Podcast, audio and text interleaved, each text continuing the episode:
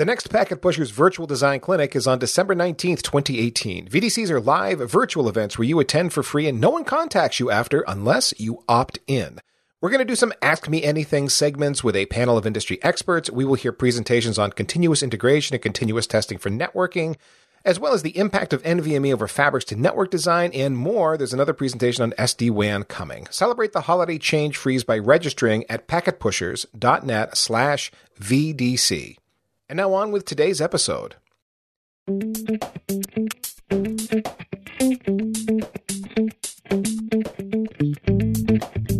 You know you want to. You know you do. You want to split that cluster up. Stretch it out.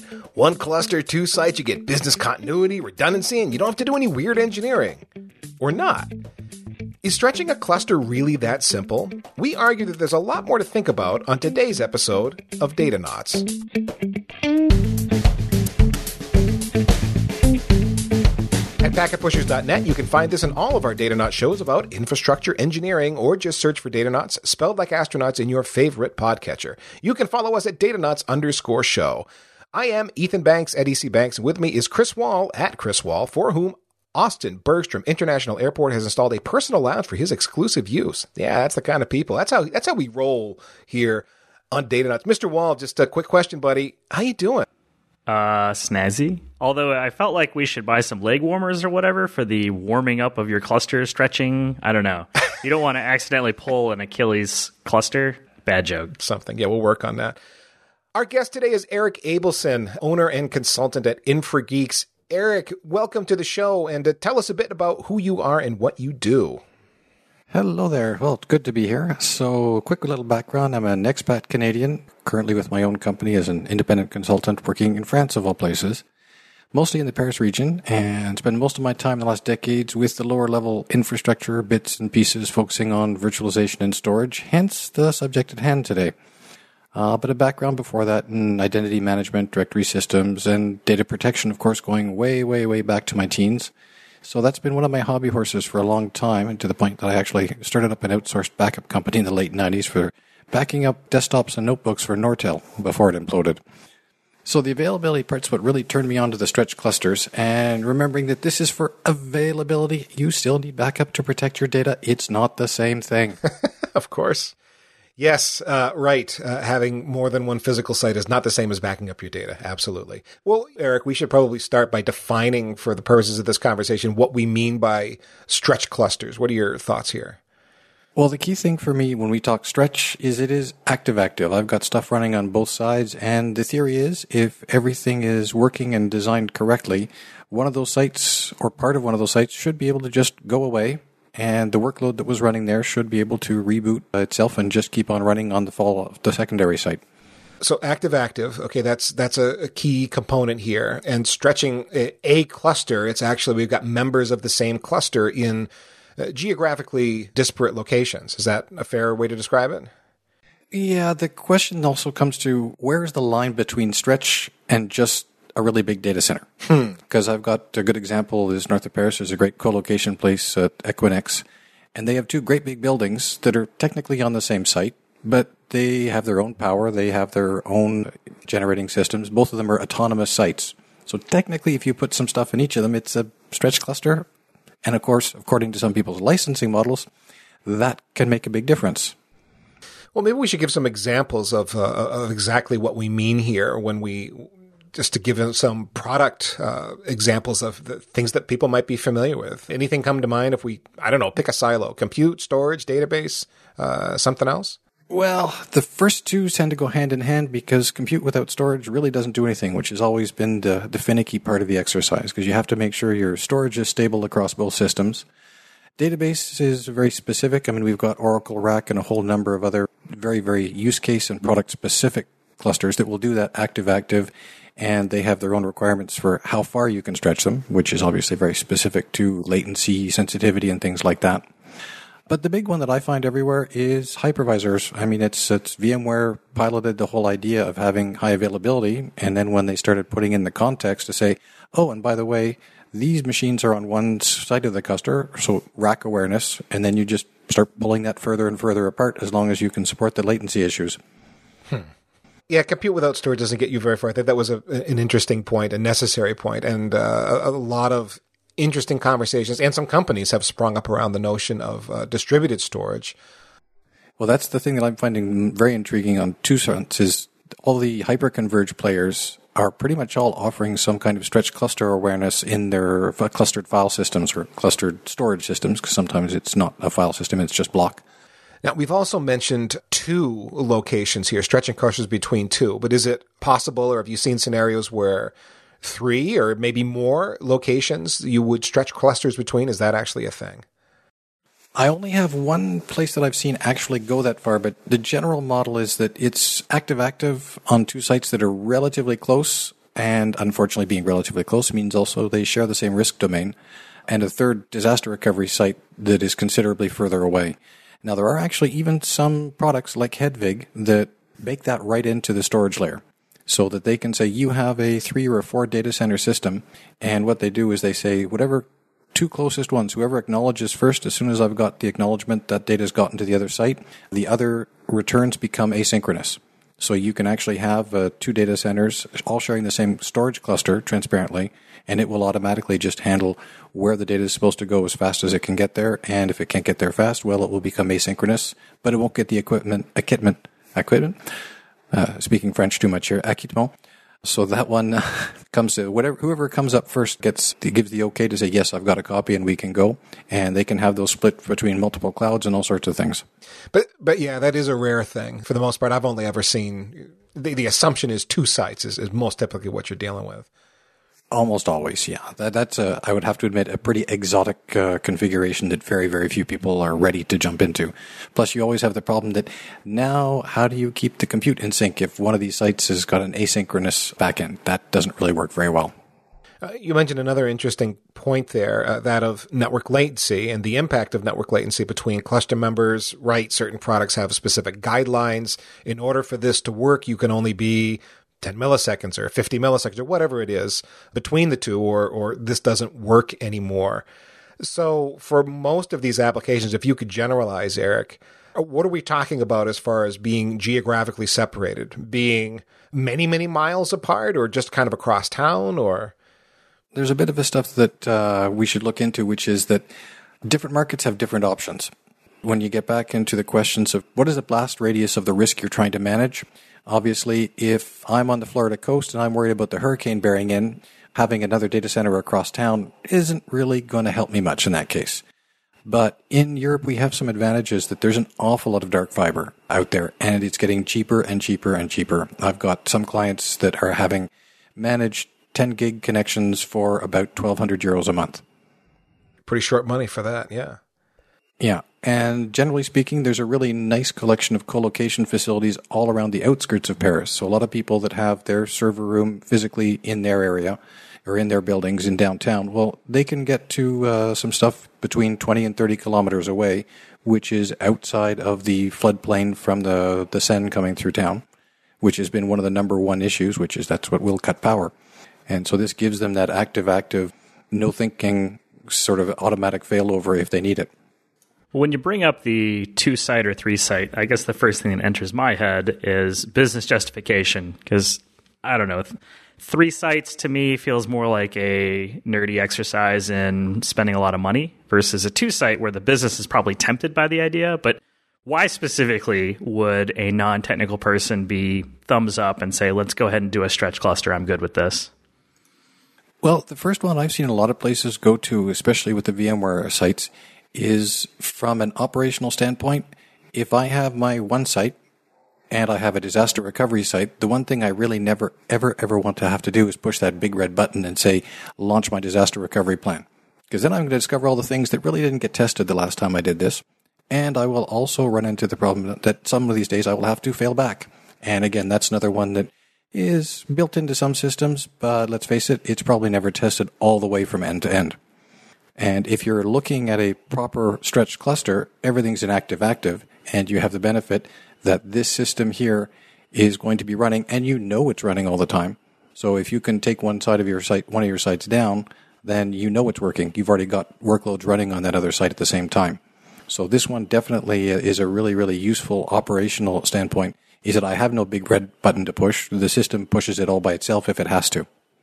Yeah, I've always I've always had trouble swallowing that one. Certainly, I've I've I've heard the reason before, but I guess as a the leadership within a company is willing to say, we'll just spend gobs of money to have a second site that's all up and available because we suck at disaster recovery. I don't know. It's just, I know there's a lot of technical debt that folks have to pay down, but eventually you have to pay that down. And it feels like if you just design everything correctly in the first place, it shouldn't be such a terrifying idea of pushing the big red button or even having a big red button. I, I agree that you're absolutely right, that it shouldn't be. Uh, the practical upshot is it actually usually is. And the other problem, actually, the thing that I've ended up looking at a number of customers is that it's actually cheaper over time. Because if you manage a disaster recovery plan correctly at any kind of scale, you need to have people dedicated to keeping that plan up to date. You need to have people dedicated to uh, observing that stuff. You need to reserve a testing site. So you need to have testing time once a year. You better be able to tell your auditors, yes, we did a complete test. So one weekend we uh, pulled in all the team from I T operations and we went through this, and we had the uh, application owners in to verify that their applications came up correctly according to plan. When you start adding up all those operational soft costs, they actually can be more expensive than just buying another second set of kit. Yeah. Yeah, I can see that. Like, we could buy two of everything or operational efficiency. Let's just buy two of everything. And I, I also get it, especially having done a considerable amount of work in kind of Western Europe, where being able to get internet connectivity and, you know, data center co-location space kind of geographically diverse within country. Typically, you don't want to leave country, but it's not the end of the world. You can do metro clusters and whatnot without a whole lot of heavy lift compared to here in the States, where I, I know that a number of companies I've worked with from a design perspective would say crazy stuff like, I want a New York data center and a Hawaii data center or something like that. Why? Yeah. And I'm like, there's physically no way to keep those in sync at real time. It's going to be async. And uh, it's like your your constraints and your requirements are kind of at odds with one another. Yeah, it's the good old-fashioned, okay, let's go back to management and explain the laws of physics to them once again. Maybe if you show up to the data center with a steampunk outfit and time machine, that might work. Or carrier pigeons, or you can we can always do the, I'll throw the hard disks in the back of the truck and we'll say latency versus bandwidth. How are we going to play this game?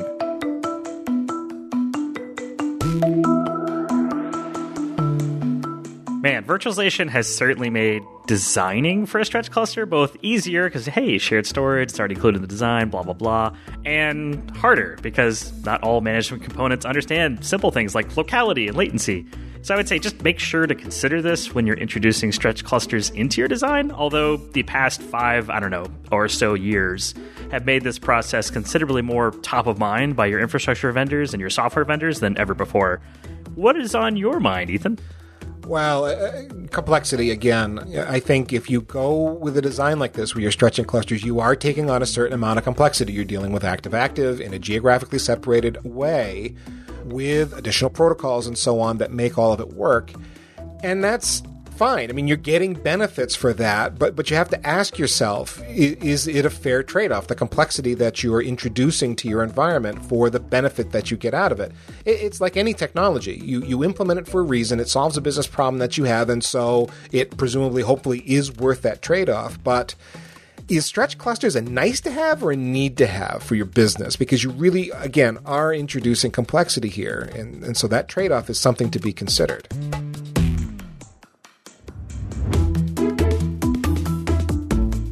Well, I think we've definitely dug into some of the technical constraints and requirements and kind of fleshed out the surface area that is stretch clustering.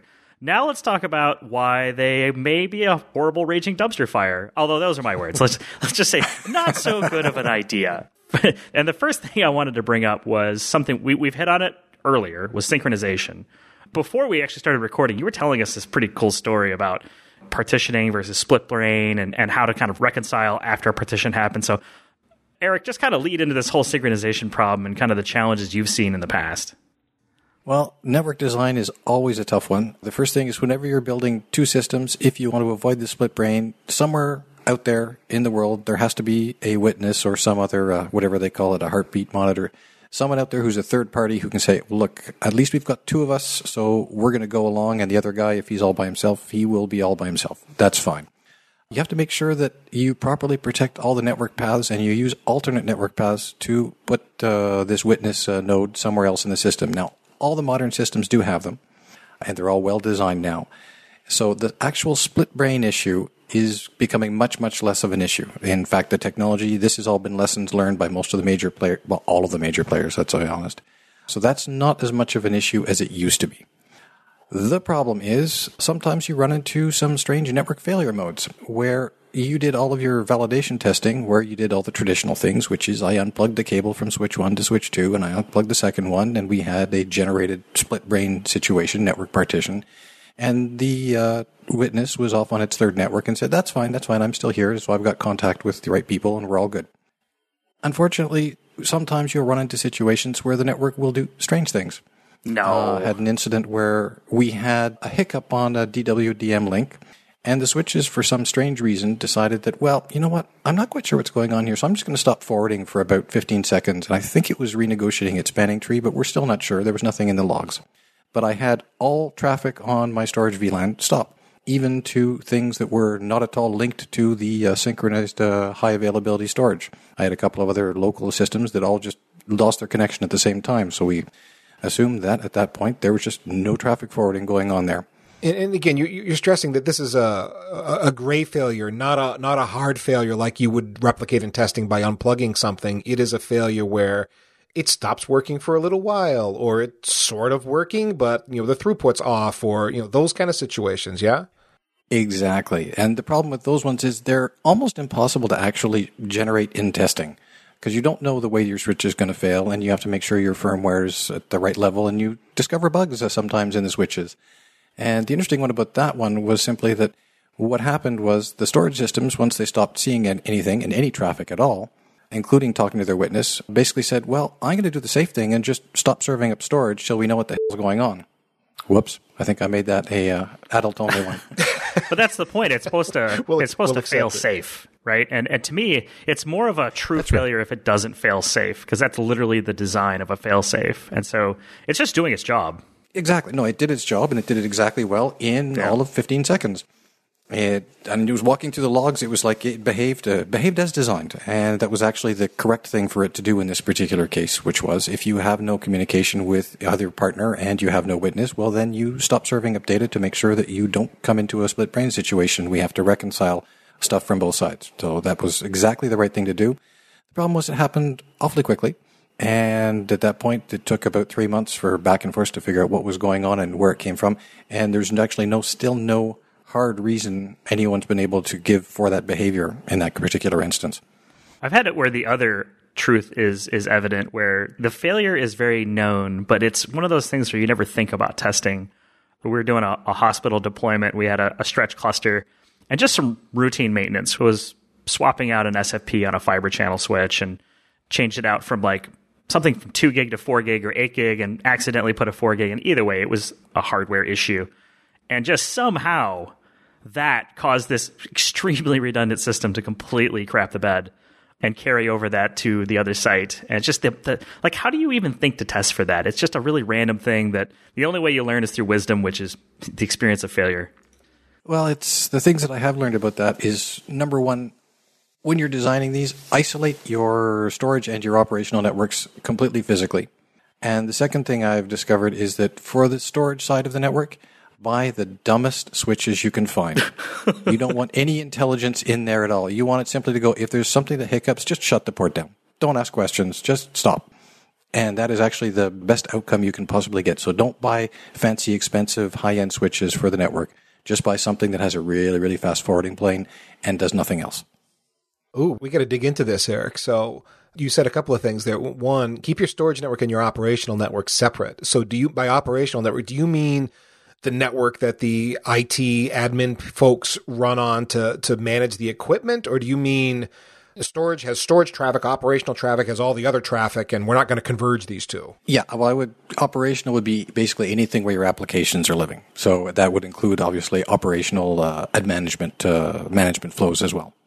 Got it, got it. Okay, so you are not, so you're not a fan of what is, well, I don't know about common, but certainly a lot of data centers have gone the route of converging storage and operational traffic, by your definition, into one great big converged fabric, and they run them all over the same. Not not a fan, eh? I would say that's fine if you're in a data center and not in a stretch cluster. Ah, okay. Because we're exposing ourselves to some other stranger failure, stranger failure modes that can be hard to predict and hard to react to. So then your storage network would, from a stretched cluster perspective, you would make, you know, that stretch, whatever fiber is available, D W D M, wavelength, whatever's available to you between the two facilities, you would isolate some component of that just for the storage? I would probably go as far as sharing the D W D M boxes. That should not be an issue. Remembering that if you get a hiccup on one of those lines, it will be hiccuping across your application traffic and your storage traffic. But all the places that I've seen strange behavior come in has been when we have problems with the interconnection between the two sites. I guess, Ethan, I think that's, oh, I would that consider is... that it's a lot easier to juggle flaming bowling pins when you're not also on stilts. You know, just keep it simple yeah, on the lower end. Yes. Yeah. No, it, it well, it, it's a great point. From a design perspective, absolutely. Yeah. Why wouldn't you keep those things isolated for, for exactly that reason? Why would you juggle more things than you need to during a time of crisis? It, convergence is all fine and wonderful when it's all working, but it's when it's not. And what is your mean time to recovery? How long does it take you to put all the fires out and get everything back up?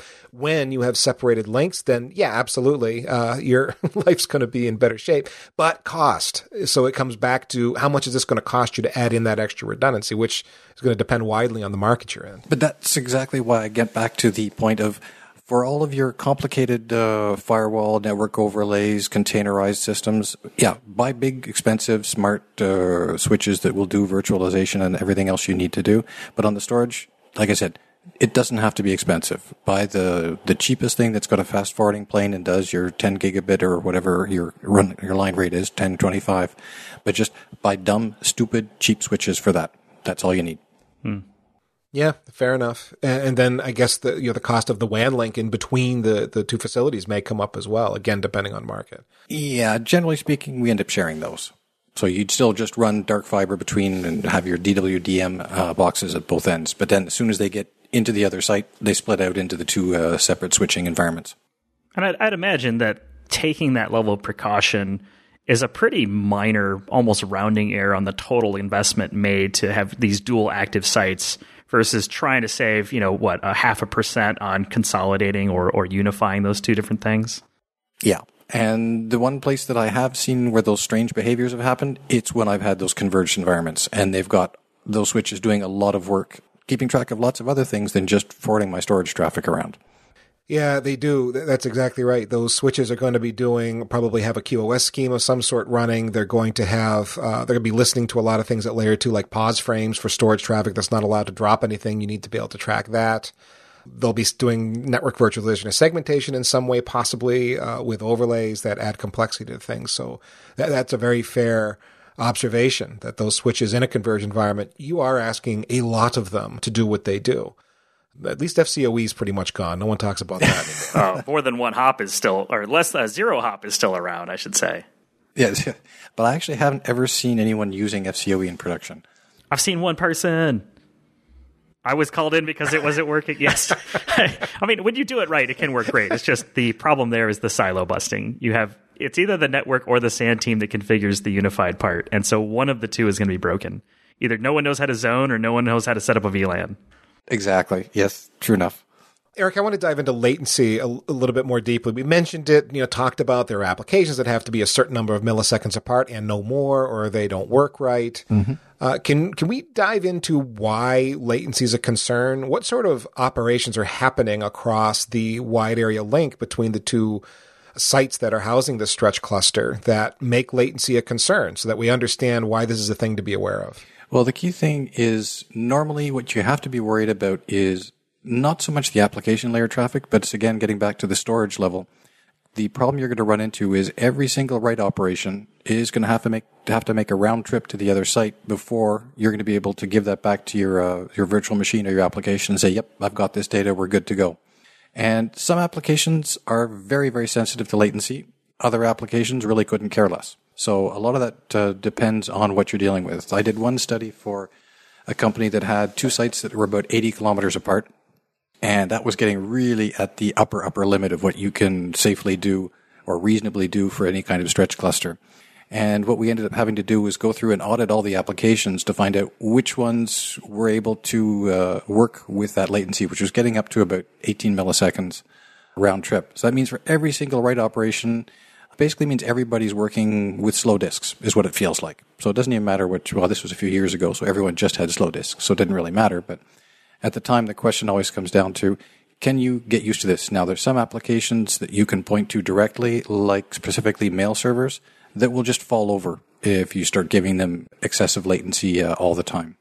So we ended up isolating some of their applications, specifically databases, and putting up other different kinds of data protection on those ones, whereas a lot of the general back office stuff, it was just fine running over even that uh, eighteen millisecond uh, distance. Yeah. Now, that said, that's an extreme case. I was going to say, I imagine a lot of applications of the class that you're talking about would probably be better served with replicating themselves versus the infrastructure layer doing it for them. And that's exactly what we did. We were looking at stuff like the mail servers were Lotus Notes, and it was easier setting up the Lotus Notes clustering to do that stuff. Now, the longest one I've ever seen, I didn't actually work on it, but I did talk to some of the guys that worked on it. They had a ninety-five kilometer link across uh, basically a tunnel in a, through a mountain. And the only thing that was going across that was uh, video feeds, basically. So in that case, it was very, very long, high latency, but it's just fill the pipe up. And if you lose the last, whatever's in the pipe, if you have a failure, well, that's that's life. Is state tracking of live sessions much of a thing in, uh, in in modern clusters? I know some of the applications I had to support, one of the big things was, okay, this is stretched, and if people come in and hit this front-end web server, let's say, all the sessions are going to be mirrored to another cluster member. That way, if the first cluster member falls over and people hit the second cluster member after the failover event, they're fine because we know about session. Is uh, that state tracking a thing that we're concerned about? Generally speaking, not really. Uh, the biggest problem is there's so few applications that are actually designed to be able to do that well. And once you add, like you're getting back to the latency issue, once you add that extra latency hop for everything that has to be uh, given to both sides, it really doesn't scale well at all. I haven't seen anyone really doing anything at that application layer that is at high latency that isn't going to some kind of alternate, a con- eventually consistent type design. Well, since we're on the topic of, you know, kind of the horrible stories around stretch clustering, what about just the intrinsic nature of the complexity that's introduced with a design like this? Do you ever walk in and say, you know what, this is just going to add too much to the plates of the architects and engineers here. Let's solve this another way, or or seeing this kind of as a constraint in and of itself? Well, actually, the interesting part is the bigger the shop, I think the less likely this kind of stretch clustering, especially based on your hypervisor with a storage system underneath it also being uh, replicated in real time. The bigger the shop, the more chances are they've got developers that have the chops to handle this at the application layer, which gets us into more, again, back into the cloud stuff. Where I see the uh, stretch clusters really being their sweet spot is in that small to mid-market that doesn't have the skills. If you architect it correctly, they can run this just as an active-active, and it will just work properly all by its own, and you will have the advantage of being able to use all of your equipment and run them at fifty percent load at all times, which means they all have lots of headroom to run the rest of the time. But in the smaller shops, they don't really have a lot of alternatives. They're just running off-the-shelf applications for the most part. Uh, their I T teams are small and generally don't have a huge depth of competency. So they just want something that says, okay, give me a hyperconverged system, put five nodes over here, five nodes over there, and I'm done. And it's built into the H C I solution that says, declare one site, declare the other site, tell me which servers belong to this site, I'll take care of the rest for you. Now, you still need to do the design for the witness part and getting all the uh, network redundancy, but on the grand scheme of things, you do that once, and then you just monitor it. True. It has taken something that used to require a, you know, a small army of highly specialized consultants. It's now kind of, I'll say kind of frivolously, like a push-button type operation for more modern software slash infrastructure packaging. It's getting pretty close. When you look at things like the, the Nutanix, when you look at uh, the vSAN implementations, where it's just sort of like, this is a checkbox. And as long as you follow the procedures and the documentation is actually really, really solid, explaining what you need to do, why you need to do it, and how to make sure it's working. So we've come a long way from the really exotic uh, deploy an army. Now the army's up at the developer layer working on the application stack so that they don't care what the infrastructure guys do. Which is where it should be. Well, as long as they get the pager. True. Thank you. One thing that hit me as we were talking through this is that you need an application that is designed to work well in a stretched cluster environment. That means that stretched clusters aren't just an infrastructure team problem. Oh, we got to figure out how to do the clusters and set up the witness and and so on. This is actually a silo buster. You need to get everybody on board and make sure that everyone understands what happens in failure scenarios or in partial failure scenarios, and, and that the application and the back-end data stores are all set up to handle this. Got to get everybody around the table. Chris, what's on your mind? I'd stretch a cluster with you, Ethan. Let's make it happen. Um, um, okay, but moving on. I think it's actually interesting, and I would also say comforting, to lean towards the idea of acquiring bare bones hardware that doesn't have all the bells and whistles and, and all that nonsense that just kind of gets in the way of typical operations in, in the best scenario. I mean, after all, most designs don't really call out for these features, so why not just remove the complexity from having them in the first place? If you can, it's something to consider. Don't uh, pile on every feature known to the universe for no reason.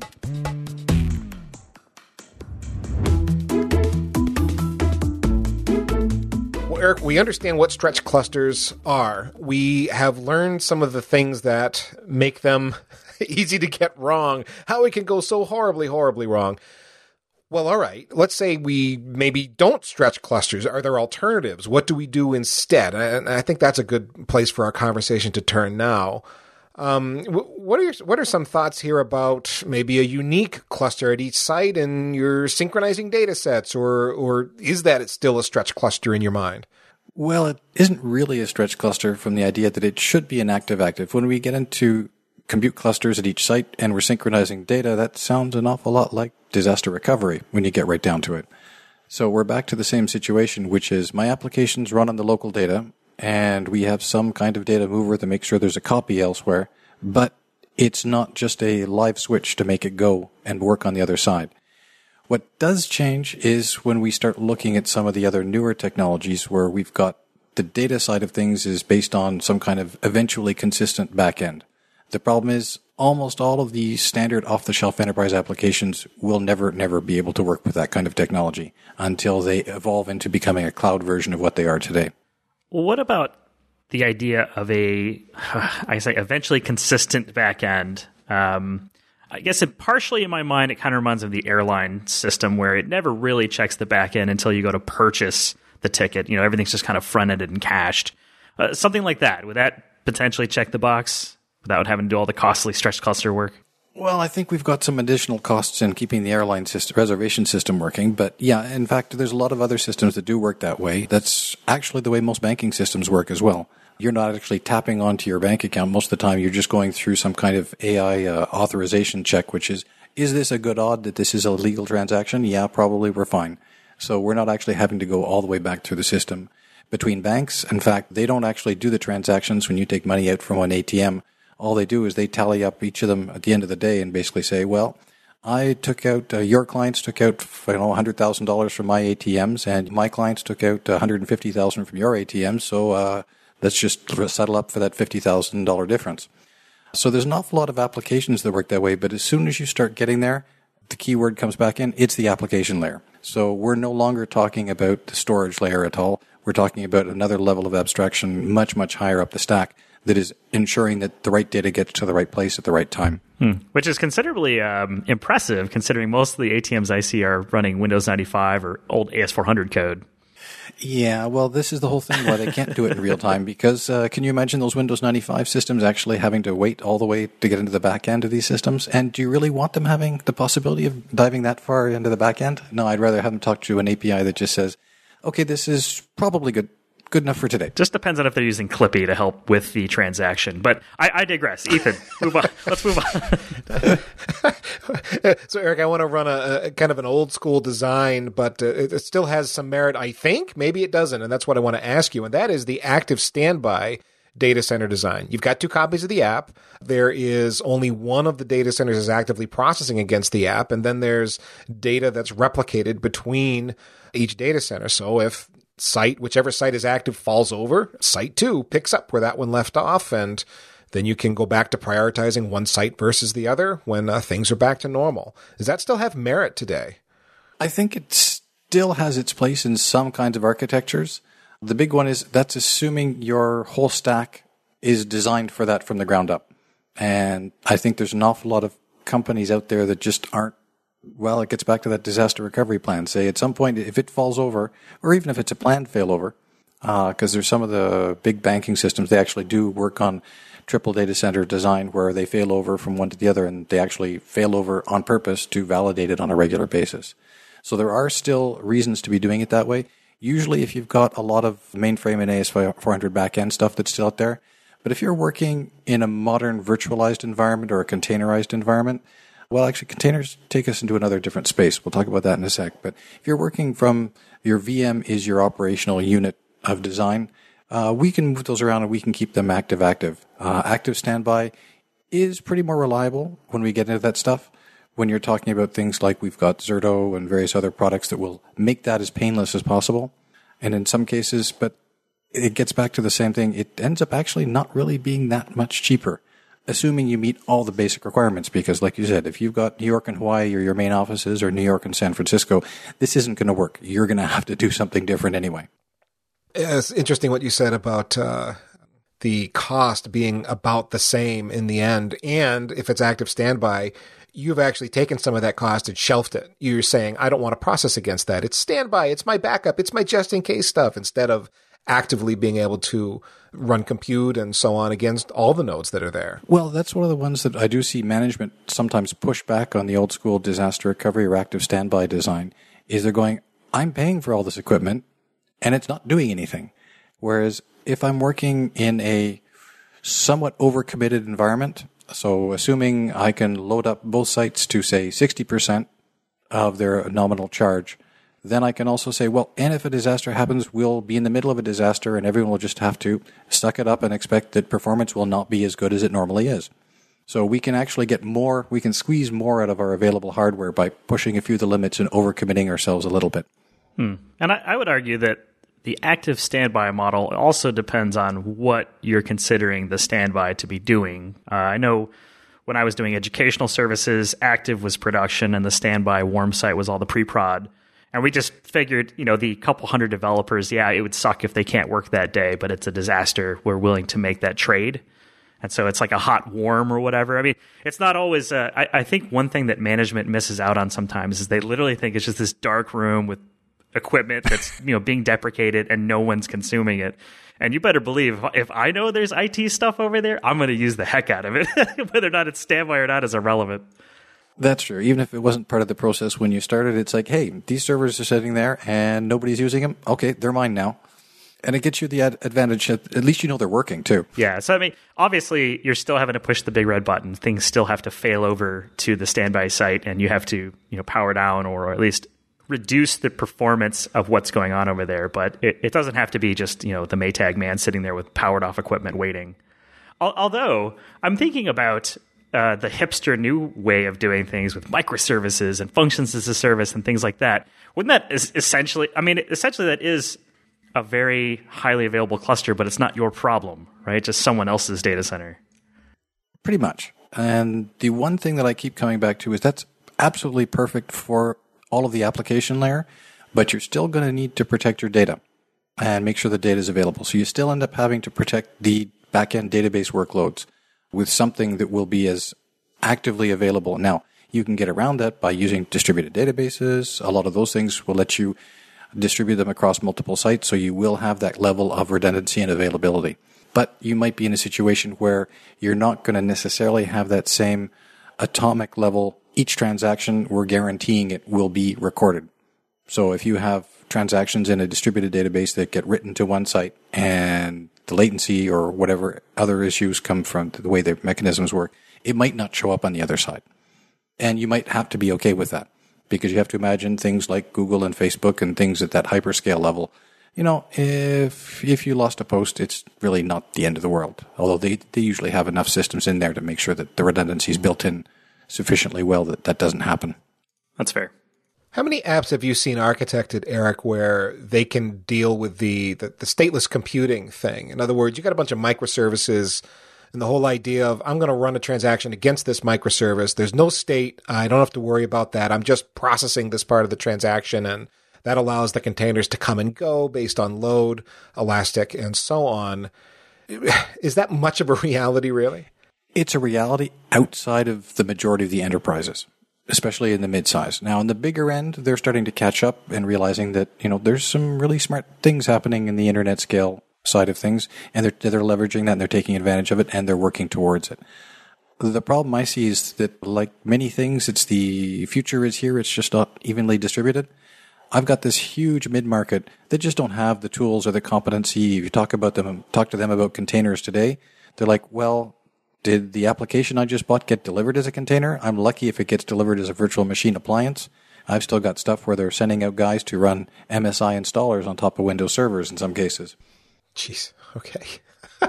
What about leveraging other cloud services like a platform as a service as a way to... Does that give us any options where we don't have to stretch clusters because, hey, I'm using PaaS?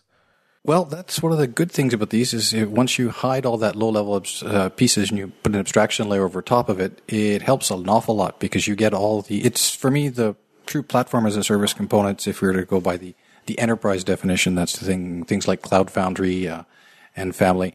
They're giving you all the abstractions so you don't have to deal with the low-level stuff. But you still need to architect the system to make sure at least the data persistence layer is sufficiently well protected and highly available. Because it's all good if you've got all this on one site, but if it goes away, you really need some way for those containers to go find their data. Otherwise, they're going to be serving up lots of blank pages. It goes back to conversations we've had about on the show about uh, architecting cloud and cloud designs. And just because the cloud is uh, accessible and consumable with a swipe of a credit card doesn't make design go away. You still have to think about redundancy and where your data lives and what happens when this particular availability zone is gone and so on. The design still matters. Design is still the big piece, which is, and most of the application layer stuff is becoming much more dynamic. So like you said, you've got the stateless computing at the front end, but ultimately at the end of the day, it's all going to be about the data and how you make it persist. And so you run into the two issues, which is number one, how do I make sure it's always available? And like you said, the multi-region situations. Well, you can leverage the tools from Amazon to say, well, turn on the checkbox and my bill just doubled, but I've got a second copy of all this data. And they did all the hard work for me. So that's always a good thing. And then you've still got the other complementary part of that data persistence is some way to go back in time when something goes wrong with your data. Well, Eric, this has been a great conversation. This has been insightful, interesting. Um, it, it, it's lovely to hear why things are... why things are horrible sometimes, and just have those discussions because it really puts reality on things that on the surface on a whiteboard look amazing, and then you actually do them and mm, maybe not so amazing. So so I, I got a couple of more questions for you just to conclude this. Uh, one, you pulled up some resources for folks to find out more about the topic. Could you just highlight what they are? Yeah, they're obviously they're exceedingly long, well-buried P D F files from various places, but VMware actually has some really phenomenal documentation about designing metro clusters, as they call them. That seems to be the best way I would phrase it for a stretch cluster is you want to be in the same metro space. So they've got some really good recommended uh, practices, uh, white papers. And I threw in another one as well from Nutanix, which has the advantage that they also can work that with uh, the VMware version or with Hyper-V. And I believe they must do it with their own uh, K V M variant as well now too. So they've got some really good ideas. And if you look at the design specs, you start realizing that they're all going exactly the same direction. We know this is a solved problem from a theoretical standpoint. It's just when it rubs up against the real world and some of the other pieces don't quite uh, work the way you expect that you start running into the difficulties. Got it. Okay. Uh, those links will be in the show notes. They are happen to be very long, complex U R Ls. There's no point in talking about, but uh, if you look in the show notes in your podcatcher, hopefully the podcatcher uh, w- won't truncate the post, and you'll be able to see them. They'll be at the bottom there. And if not, go up to packet pushers dot net, uh, look for the Datanauts show. This should be show one fifty-two, and you can find those links there. And, and then, Eric, how can people follow you?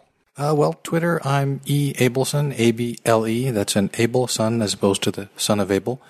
And on the infra geeks dot com, there's a blog there that gets updated to very frequently. No, infrequently is the word I'm looking for. Well, there's some posts out there. I was actually out there checking out your blog, and there's some good stuff in there. Uh, well, thanks, for Eric, for coming on the show. We really appreciate it. And uh, to you for listening, uh, we really appreciate that as well. That is it for today's edition of the Datanauts podcast. Uh, again, a special favor to those of you listening.